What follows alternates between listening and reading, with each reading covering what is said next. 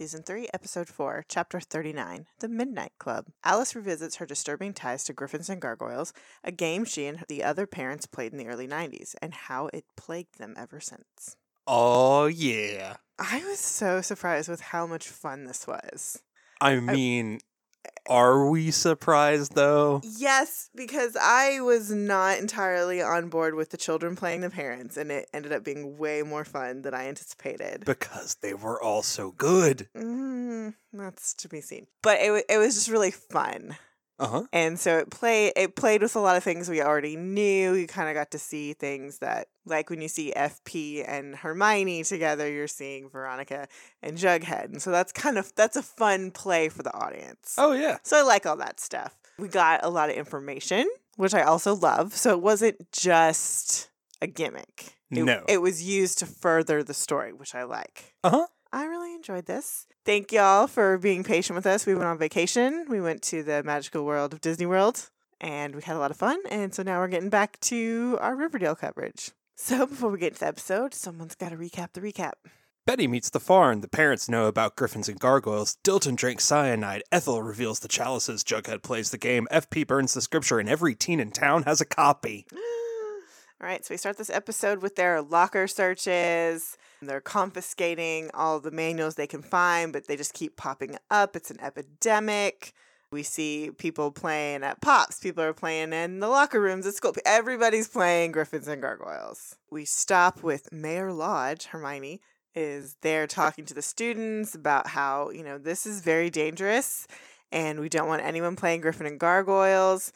Uh, Jughead's like, "Oh, so are you admitting that the game killed Dilton and Ben?" And Hermione's like, "Yes, Mr. Jones." And so they start. Everyone starts asking questions. Where did it come from? And where did they get it? And Hermione's like, "We don't have any answers. Just don't do it." And we're going to have an extended hotline, a crisis hotline, uh, overseen by Kevin Keller. To which I Kevin's will- like, "I'm only here in the afternoons." I Uh, will not be doing this 24 hours for you people.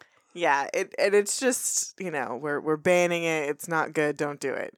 Cut directly to Veronica and Betty at the Blue and Gold office. Veronica's like, uh, "Newsflash, mom! Banning something only makes it more interesting. Thank you." It's true. So they're they're chit chatting about playing. Betty's nervous about Veronica, and Veronica says, "You know, you don't make the fives twenty under twenty prancing around the woods in a deer carcass." Fuck, this is stupid. Just- just the fact that it exists cringe. is dumb. Cringe, cringe, cringe, cringe. What I'm cringing at the D and D stuff, man. It's okay. It's okay. We'll get it. We we haven't even gotten there yet. I know, but it's just frustrating. We'll get there. So they're just talking. They get a phone call, and it's Dr. Curdle Jr., and he has come across a very interesting case from the archives. Cut directly to Betty interrogating her mother. Rutro. Uh oh, Dr. Curdle Jr. told me and Jughead that the circumstances of Dilton Doiley's suicide felt oddly familiar to him. This case is why. It's from when his dad was coroner, and Alice is like, Betty, I'm right in the middle of my affirmations. I have cult homework. but Betty pushes in front of her. Alice kind of gets a shock face because, oh yeah, she remembers. Betty just continues. He's like, okay, because of your testimony, you've played G and G before, and now I know that you ha- that you played it when you were my age, and there was another suspicious death, someone with blue lips. I can keep digging, or you can just tell me. And Alice just goes, all right. And Betty's like, wait, what? That that worked? I, I she did not think that was gonna work. like how it is so rare that Alice is forthcoming in any Uh-huh. way. She's very shocked, and that was played very well. I love it. Alice goes right into it. You're right, Betty. You deserve to know the truth for no other reason for your own protection. So we get right into the flashback, and I have to say, they had to spend a lot of money on the songs they used in this episode, but they are perfect. And so we get Dancing with Myself, Uh huh. which is a song I adore, which is also about masturbation. You just had to. I couldn't help myself. I love it when people don't realize that. Ev- we get to see everybody walking through, and we get this lovely mono- monologue. It was junior year. Phones had cords. Winona had Johnny, and everything smelled like teen spirit. The world was a very different place, and we were very different people. Back then, I was Alice Smith, a bad girl from the wrong side of the tracks with enviable hair and no real friends. and so we see Alice in a bathroom stall going, please help, please help, please help. And she's holding a pregnancy test, and clearly she's pregnant. We all know that that is Chic Dash Charles. I'm in love with Tina Alice. First of all, they did the side by sides of her and Shelley from Twin Peaks, Mhm. Mädchen Amick's character. The hair's not right. It's too curly. it looks The makeup so is spot good, on. though. The makeup is spot on. also, it really doesn't matter that it is exactly the same. I know. But m- what's really, But- really But when you draw that comparison, oh, she looks exactly like no, she really doesn't. well, no. But here's why she does because of the way Lily is acting. The look is not the same, She but the she does the smile smirk very well that Mädchen Amick does. But I thought she was more of a miss than anything else. really, I love Teen Alice so much. I like Teen Alice, but Lily as Teen Alice is not. I think people are just so into them playing the parents that they're just being like, well, she's great. The person who hits it out of the park is KJ Apa. well, we'll get there. Like, that, hands down. no, no, no. But anyways, Alice is yelling, "Damn it!" And so she comes out, and there's Hermione in a Catholic schoolgirl outfit, which makes no sense because they're not in Catholic school, but she's dressed like one. Well, she's a rebellious Catholic. She's a rebellious Catholic girl. It's just, it's, it's a little, it's a slight miss on that one. Hermione Gomez. Um, so she's complaining. She's like, it's probably just a false positive, happens all the time. And then we see Josie as her mother, Sierra. She's like 3% of the time, and she is drawing on the mirror with her lipstick. This is a callback to the scene we saw her in earlier this season when she makes a comment about Lyndon B. Johnson. exact same position between her and the other girls at the locker instead of a mirror. also, it's a picture. It's like a perfect rendering of Africa and end apartheid in the middle of it, Yeah, it's great. which is awesome. they all dismiss Sierra. No one's talking to you. What am I going to do? I tried to talk to him and he blew me off for some vixen he's screwing. Classic FP Jones. And the other girls are like, FP Jones? Oh wow! Oh my goodness. And so everyone's a little uptight and in walks Penelope Blossom. This is so good. Okay, now, point. Penelope Blossom. That is her actual name. This is going to come back later because this is super fucking weird. Oh god. That whole thing is super fucking weird. Yeah. And when I first heard that, I said, oh, interesting. She's here on hall pass duty. And I love Alice goes, oh, it's up your ass, Penelope. Classy as always, Alice Smith. Just curious, were you born with that mouth or is it something Southside mothers teach their bastard babies? And then we get a really. This is where Lily does the very good Mädchen smirk. That's great. Oh. This fight is crap. Oh, they it's should be embarrassed. Yeah, but So- the the smile is priceless. So they have a little girl fight, and then we cut over to the boys' locker room, and we have Reggie as Marty Mantle, his father. He's got this long, shaggy hair and the yellow aviator glasses. It's so ridiculous. Not very 90s, little more 80s, but I still love it. It's great. It's great on him. Small town New York, I'll let it pass. Yeah, I'll, we'll let it pass. And so they're they're talking to FPs like, "You got to streak, you got to streak. It's a tradition." And it's like, "I got a cast mantle. Doesn't matter." And in, I'll go with you. And it's Freddie Andrews, and it's KJ with brown hair, which a lot of people are still don't realize this that he has brown hair, like dark brown hair in real life. Yeah. So this is closer to his actual hair color than the red he has to have in the show. It's so it's just hilarious. He's got the hair like slicked back, very a la Luke Perry in the nineties. He sounds exactly like Luke Perry. What's hilarious is if you look at him, it's the way he's using his mouth. I, I I get fixated on this, but he is not moving his mouth the way he does as Archie. Nope. Because he has to get one the accent, and he's trying to do the Luke Perry back and forth thing that Luke Perry does. Luke Perry sways when he talks, and so KJ is perfectly mimicking that. It's adorable. They decide they're gonna streak, so they start running down the hallways. And that lands them in detention. Yeah. So it all got them in hot water. And now we now we're in detention with Anthony Michael Dining Hall. okay, it's Anthony Michael Hall. Call him Anthony Michael Dining Hall from not another teen movie. More importantly, He is most famous for his roles in 16 Candles and The Breakfast Club, which he did with Molly Ringwald, who plays Archie's mother, Yep. Mary. Yeah, so he's comes in, he's like, Welcome to Saturday Detention. He just starts taking roll. And Alice, we get her her narration gathered in that classroom. We were strangers, more than friends, and none of us could have guessed that our lives were about to change forever. Riverdale. Except not really this time. Yeah. It was was that Saved by the Bell logo? It was very saved by the bell. a la the max. I loved it so much. It's so bizarre because I have such very strong, vivid memories of this time in pop culture. And I'm like, this makes me feel so freaking old. And like, I know I'm not the target audience to this, but I was like, I'm not old enough to have children that would watch this show as like teenagers. Like this is this is I'm in a weird bizarre land. As an adult watching this movie, this episode makes me feel very old. yeah, but in a weird way, it's also targeted at us. Eh, Not really. It's it's definitely targeted at '90s nostalgia. So we come back and we get more Alice narration, and we're we're focusing in on all of our characters. It was just supposed to be one Saturday, eight hours, six people with seemingly nothing in common: the bad girl, Alice Smith, the rebel Catholic, Hermione Gomez, the teacher's pet, Penelope Blossom, the artist athlete, Fred Andrews, the political animal, Sierra Samuels, and the ladies' man, Forsyth Pendleton Jr. and I love, okay, they did a perfect job in giving Cole Sprouse Skeet Ulrich's hair from the 90s with those two strands that that just curl right into his eyes in an obnoxious way that you just want to keep brushing them out.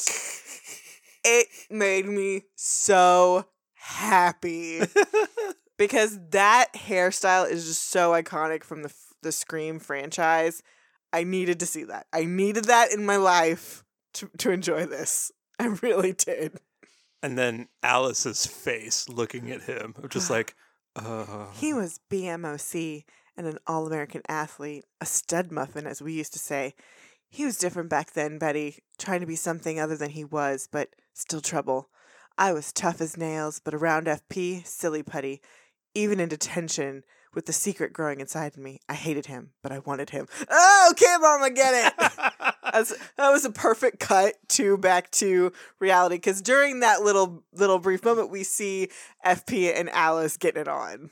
Like it's just great. the cut-ins with Betty are so much fun. They they they just they they this was one of their best episodes it really was. in the whole series. This is because they played it very well. So then we get Principal Featherhead saying, "You were you're here today. You will not talk. You will not play. You will not move. You will, I don't even want you to breathe. What if we have to go to the bathroom? You hold it. And at the end of the day, you'll deliver a thousand word es- essay on why you're here today." Wow, this is such a flashback to the Breakfast Club. Except he's way more chill than the He's- bull ever he's was. way more chill, and he's playing it up the cheeky nature of it. He knows what he's doing, and he's enjoying it. It's like I'm the dork, the geek technically, and I'm gonna do this. It's I also great. love, yeah, I also love halfway through that he just goes, "It's not like I have anything better to do today." Yeah. Just walks away. Then we get the next best song ever. Da, da, da, da, da, da. I know this much. I can't hear that song without thinking of the wedding singer. And so Alice is carving her initials into the windowsill. They're all like yelling at each other. Psst, come here. Yeah, can you stop it? And then we get Tommy. I brought you some sustenance. Thank you. I love you. See you tonight. Okay, Sierra. Kevin and Josie are making out, and it's Tom and Sierra because they're dating and they love each other. Uh huh. And this made me so happy. I did not expect this. I didn't know what was happening. And I was like, this creates so many amazing layers in my brain. Dark horse candidate for best performance of a role. Casey Cott playing Yes, Tom, Keller, No, does a really good job. it's no, they're so secondary in this story, but the moments that they gave those two actors, perfect. And again, fuels the story. True. Because, okay, side note, we've already seen chapter 40 because we are behind on our coverage. So we know what happens. So I'm just going to say this this comes back. We learn more. Uh huh. And I love it. It makes me so happy. So Tom Keller leaves. And Fred, I'm gonna I'm gonna mix up the children and the parents' names. Just forgive me. Fred says, "You and Tom Keller, guys, we've been going to the same school since kindergarten. How do we not know anything about each other?" It's so Fred. And Penelope goes, We're not friends. Cliques don't cross pollinate. Haven't you seen Heathers? Love that reference. And we have covered that on Macintosh and Maud. Haven't seen what? It's lovely. Thank you. Well, we got six more hours to kill and no one to impress. How about a round of secrets and sins? Lame. Just say truth or dare. It's not really truth or dare. It's like never have I never or whatever.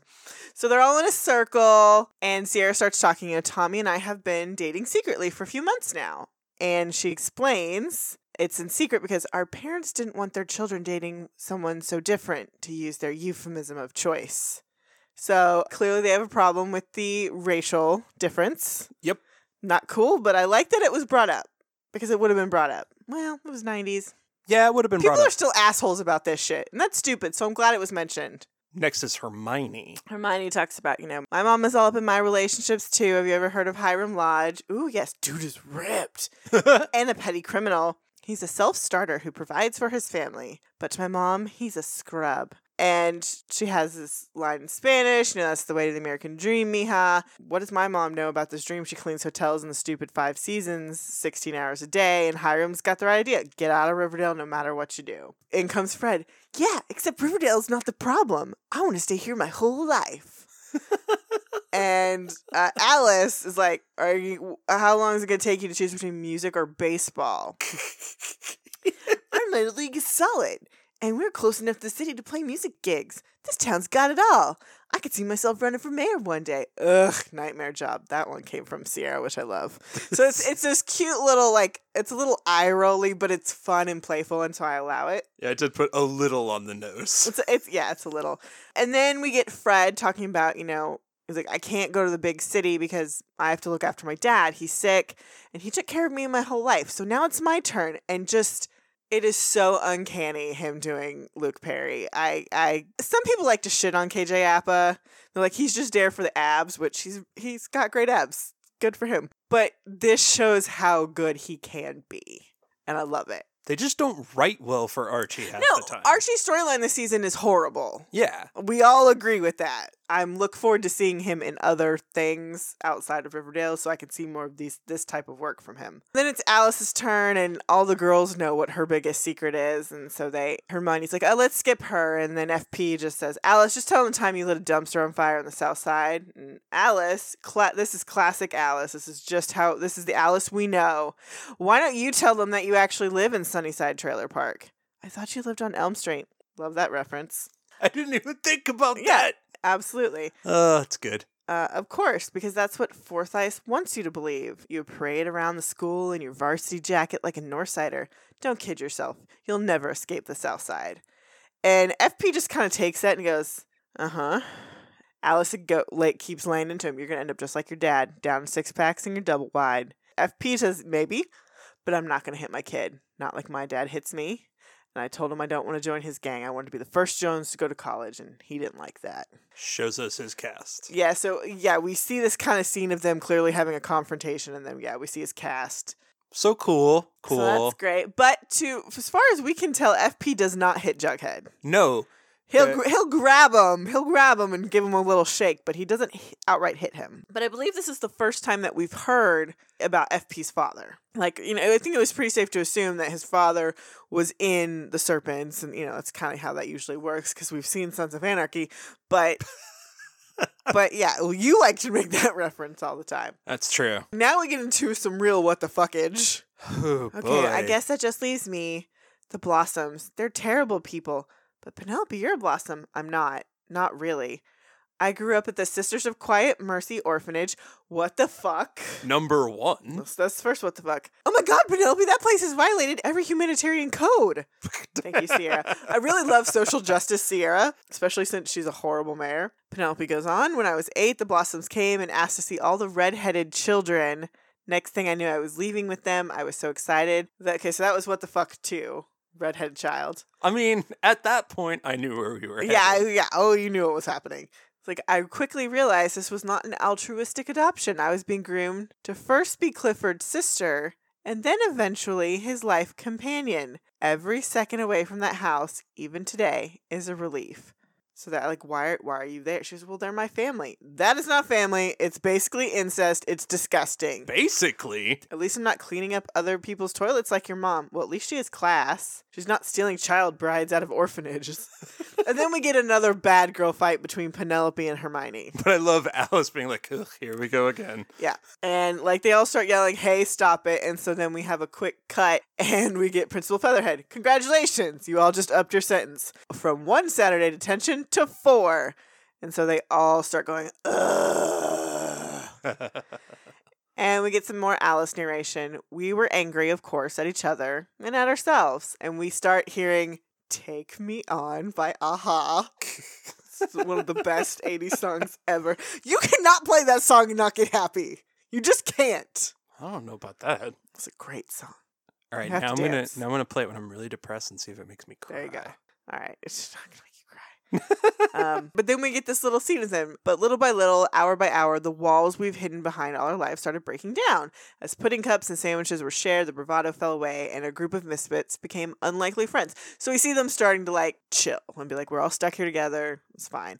Which I like. I mean, the, the narration's a little saccharine, but it's Yeah. sweet. It's cute. And then there was that rainy Saturday afternoon, the first cold rain of the season. And they've decided to break into the teacher's desk, Miss Crabapple's drawer. Well, uh, Hermione has decided. Yes, she's like, she took my game lad she locked it up. Game Lad. lad.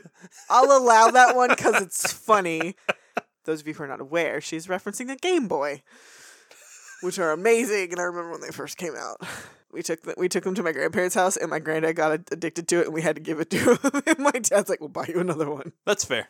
It was funny. So they open the drawer and it's like, ah, she's been hoarding all of our stuff for decades. They pull out like drumsticks and all sorts of random stuff and they find gryphons and gargoyles. Second edition. Second edition. That's weird. Hmm. Penelope says, I've heard of this game. We shouldn't play it. It doesn't belong to us anyways. I thought this was an urban legend. So they all just keep talking about, oh, I heard kids at Seaside were playing this. I heard one of them had a heart attack and died. Well, in that case, we should definitely play it, right? And that's Alice. So, of course, Alice is the one who's instigating them all playing this game. Uh huh. So I love that. So they all sit down and they start reading from the book. An ancient evil, long forgotten to this world, has awoken. His name, the Gargoyle King. Defeat him and receive the supreme reward.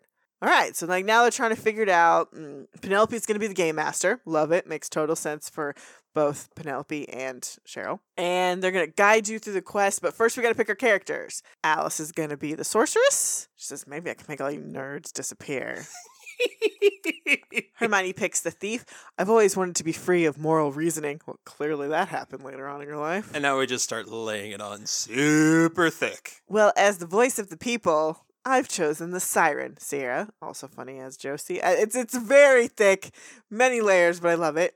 Deadeye is gonna be FP. Fred, we all know you're the radiant knight, clinging to the ideals of hope, justice, and righteousness. I don't know. It seems kind of boring. Perfect for you. Everybody's like, perfect for you. And Alice is like, boring. Yep. All right. Now pay attention. Welcome, brave adventurers of Eldervale, realm of gryphons and gargoyles. Lady Smith, please pick your quest card. So they start playing the game, and Alice starts narrating us watching them. Yes, that's how it begins, Betty. The maddening obsession with the roll of a dice. You approach a well in the center of the arcane maze, and the hedges grow behind you, sealing off the exit. I'm gonna toss my Gildite coin. And they just keep going on and on, and you know, they get to a point where it's like, oh, is it too late to start another round? Not at all. Let's kick things up a notch and take the game off board. They reference that Featherhead's taking a nap. There's a quest that's already been written for them, and it's called the Wedding Stone. It requires pairs. So Penelope puts together Squire Pendleton and Madam H, so FP and Hermione, and then Sir Frederick and Lady Smith, so Alice and Fred. She's hidden a gemstone from Thornhill, and the first to find it and give it to Sierra wins. So they leave, and Sierra's like, Why did you pick those? Or did, did Gargoyle King make you do it? And Penelope says, I'm in the mood for a little chaos. Yeah, so we we go over to the doghouse. Hey! And Hermione and FP are searching for this, and they're like, "Oh, we'll just follow the gargoyle." So there's a gargoyle on top of the vending machine. They see in the vending machine. There's the gem. Love They're- that nothing in the doghouse has changed since 1991. That seems accurate, especially those couches. Uh, and the paneling. so like they they find the gem in the the vending machine and they start you know knocking it over to get it out. He get you know fp gets it out and hands it to her. And she kind he kind of like starts leaning in. Hermione's like shoves him out of the way. And he's like what the hell? You were gonna kiss me. No i wasn't. This is a role-playing game. I'm not actually into you fp which is fun. And we cut over to the blue and gold office and alice is looking like she's stumbling a little bit and fred's like sit down. Are you okay? And alice is like i'm i'm lost. Because he thinks she's actually going to tell him Alice goes on to say, you know, I wake up every morning wanting to escape my life and my mistakes. And when I'm here, I do and I'm happy. And when the game's over, I'm me again. And that sounds pathetic. And I really love that they mentioned they that they had this little line, the scene. Because part of the thing that makes role playing fun, the games, is the escape. And I think that's something that why people kind of shit on things like Dungeons and Dragons is like, well, it, what this is a stupid game. You're being dorks. Like, yeah, we're playing in another world. It's the same reason why people got obsessed with The Sims. It's like I get to pretend to be somebody else for a while. It's, an es- it's an escape. It's also the same reason why people get into sports. Yeah. And fantasy Mhm. football. That's not real, and it's the exact same thing. It's Yeah. all statistics and making a league. It's it's an escape. So we cut back over to the doghouse, and Hermione starts asking FP, you know, what's going on with you and Alice? He's like, nothing serious, just messing around. But since we've been playing G and G, I think it could be more. I, I don't know. And Hermione's like, you should talk to her and, and take a shot for real. You are Deadeye after all, which is cute and sweet. Uh huh. And we cut back over to Blue and Gold, and Fred is explaining that, you know, I love my dad and I hate seeing him in pain, but sometimes I can't handle it. But Sir Frederick doesn't have a sick dad. So I pretend that I'm here with you guys. And then I think I'm free again. And so, like, I like that both Fred and Alice are having the same, like, we need to kind of escape some stuff that sucks. And then they start kissing, and then we have a cut. Wait, wait, wait. You and Fred Andrews, we were lonely, Betty. We were young, attractive, in the same room. It was just once a brief flame between two people that existed in that one moment. Oh my god. I like that Betty's half into a cookie when she says this. Yeah, I I I love when actors talk with their mouth full. They just talk when something happens. Ho- hold on a second. yeah. Did they just make out or did they have sex? they made out. Okay, we it could be either, but I love it. I No, love there's it. no there's no way they actually had sex. I think they made out and then both had the FP Hermione like, uh, no, no. And then Betty's like, but in the blue and gold? 'Cause That's where she makes out with her boyfriend. So, yeah. They played for weeks. They were sneaking into school late at night, getting deeper than ever. We see we see a scene of uh, Sierra opening the window as she's leaving class. And then it, we, we have a lighting change and cut to the kids climbing through that window to get into the school.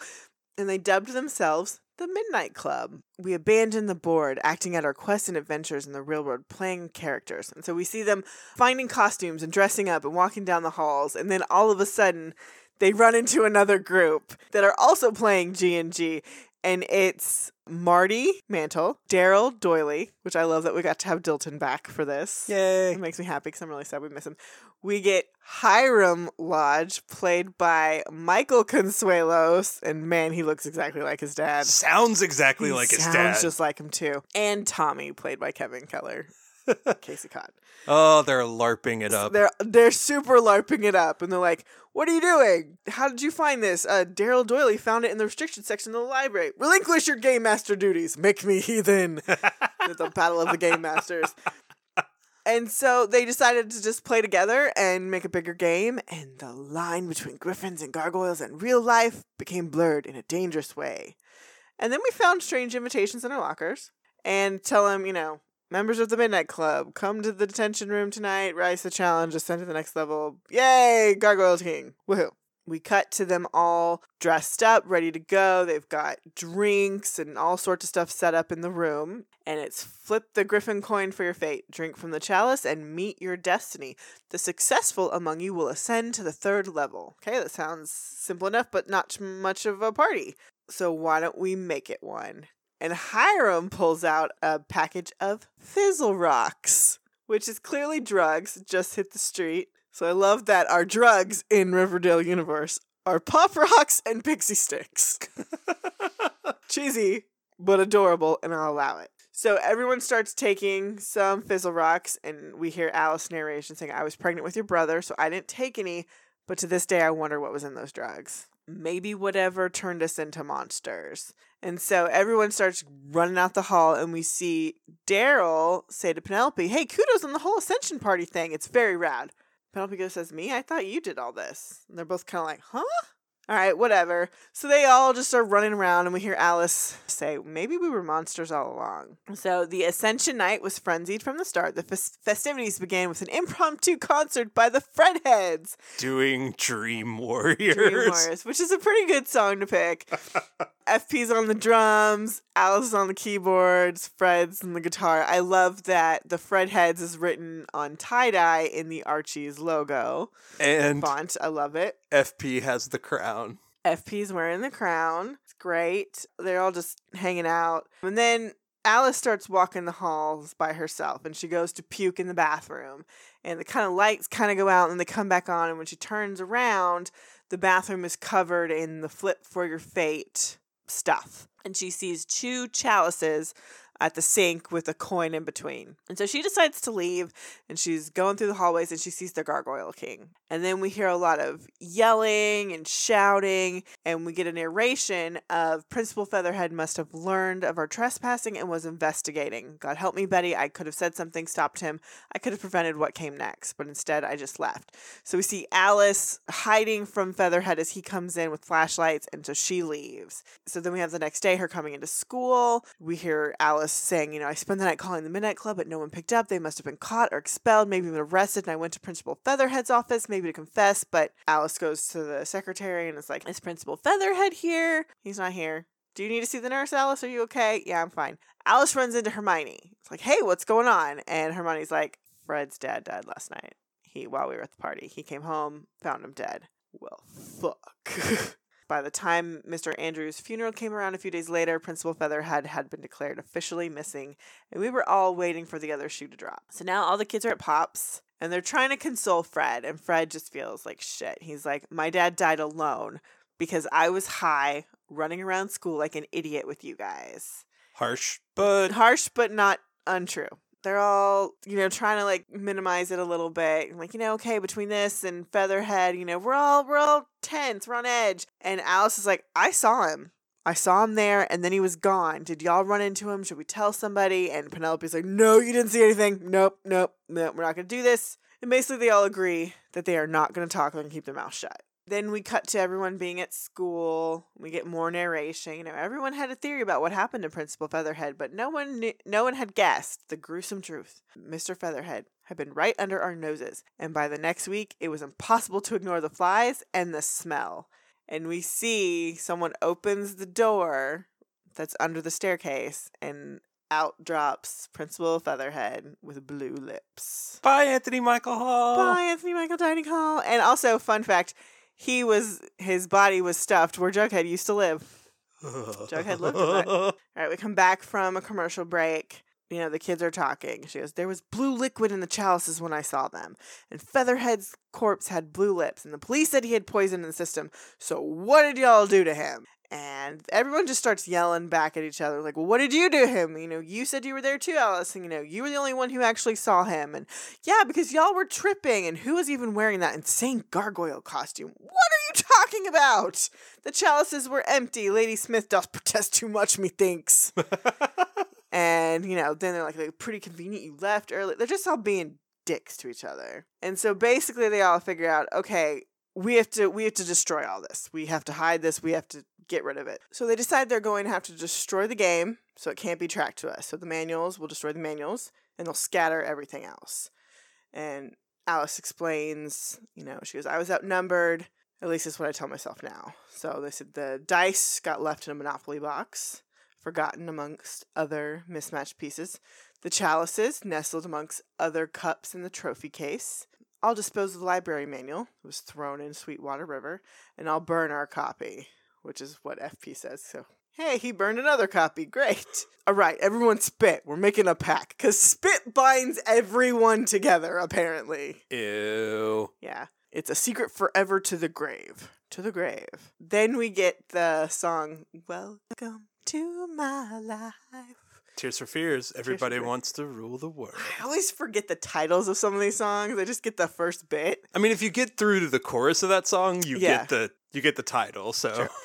So now we get to see this really great bit where Alice is narrating what's happening. She goes, "After playing G and G, it was a return to reality.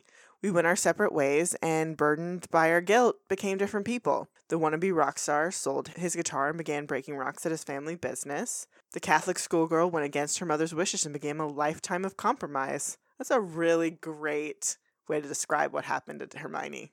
A lifetime of compromise." also pearls. Actually, one thing I want everyone to note is the costumes that all the children start wearing as their parents are what we first see all those parents in later on in the series, in the beginning of the series. Almost every single one of those, I can guarantee, oh, that's what we first saw Fred in, that's what we first saw Penelope in, that's what we've seen Hermione in, that's what we saw in.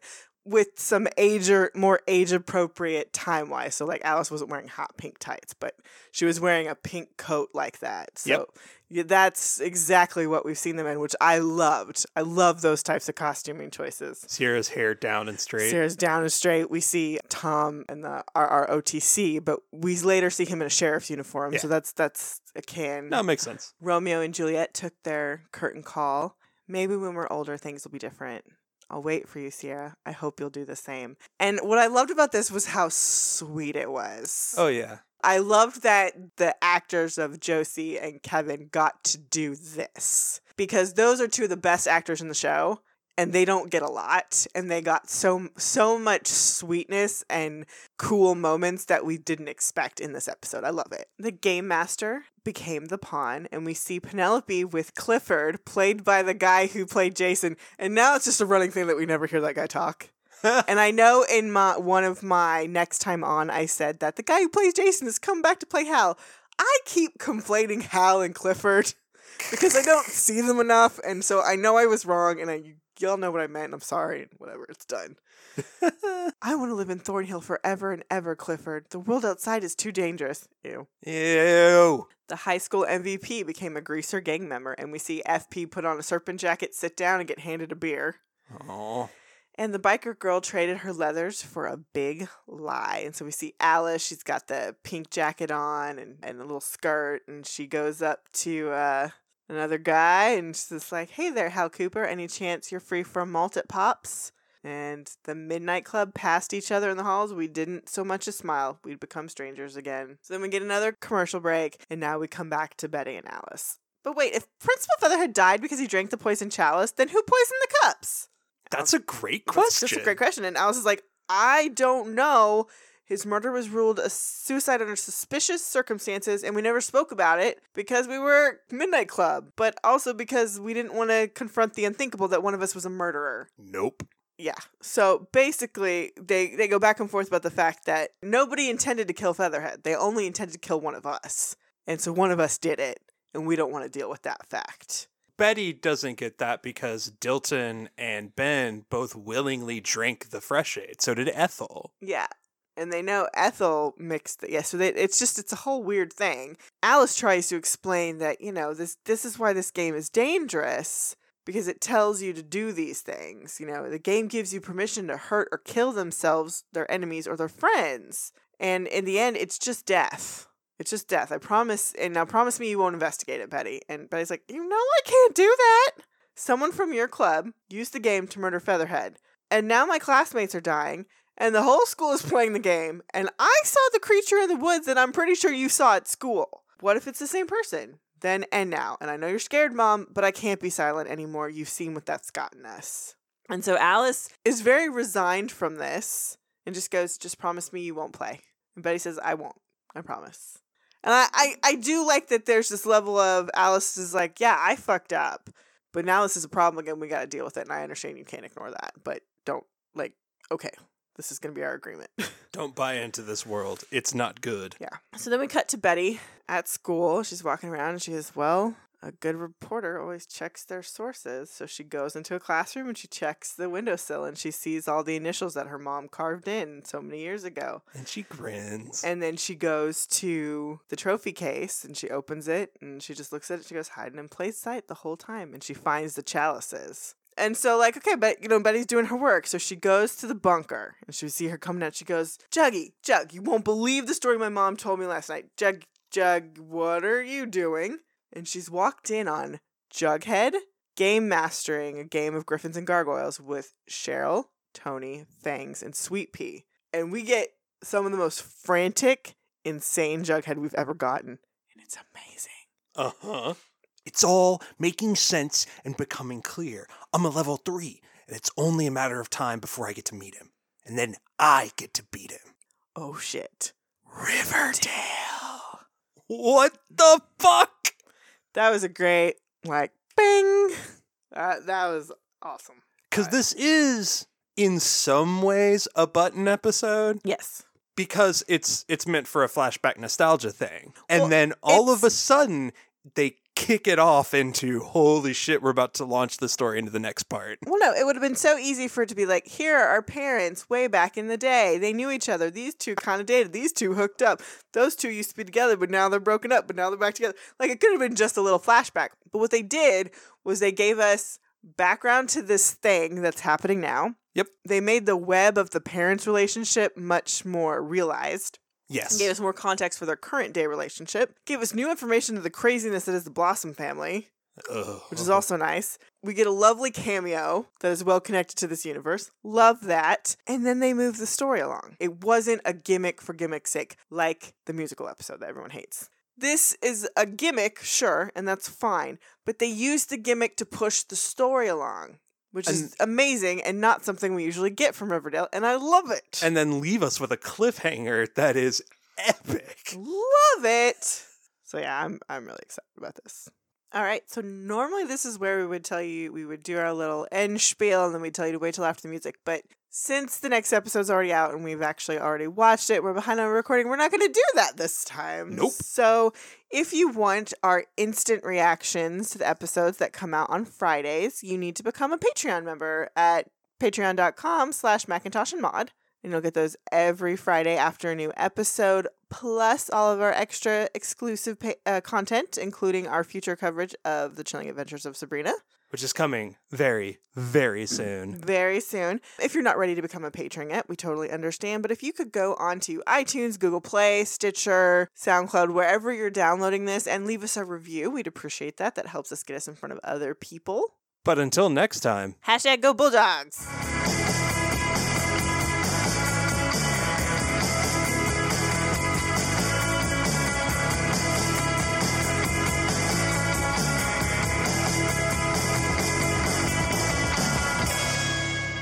Listening. Be sure to review and rate us on iTunes, Stitcher, or wherever you listen to your podcast. For questions, comments, and recommendations, you can email us at macintoshandmaud at gmail.com or find us on Twitter, Instagram, and Facebook.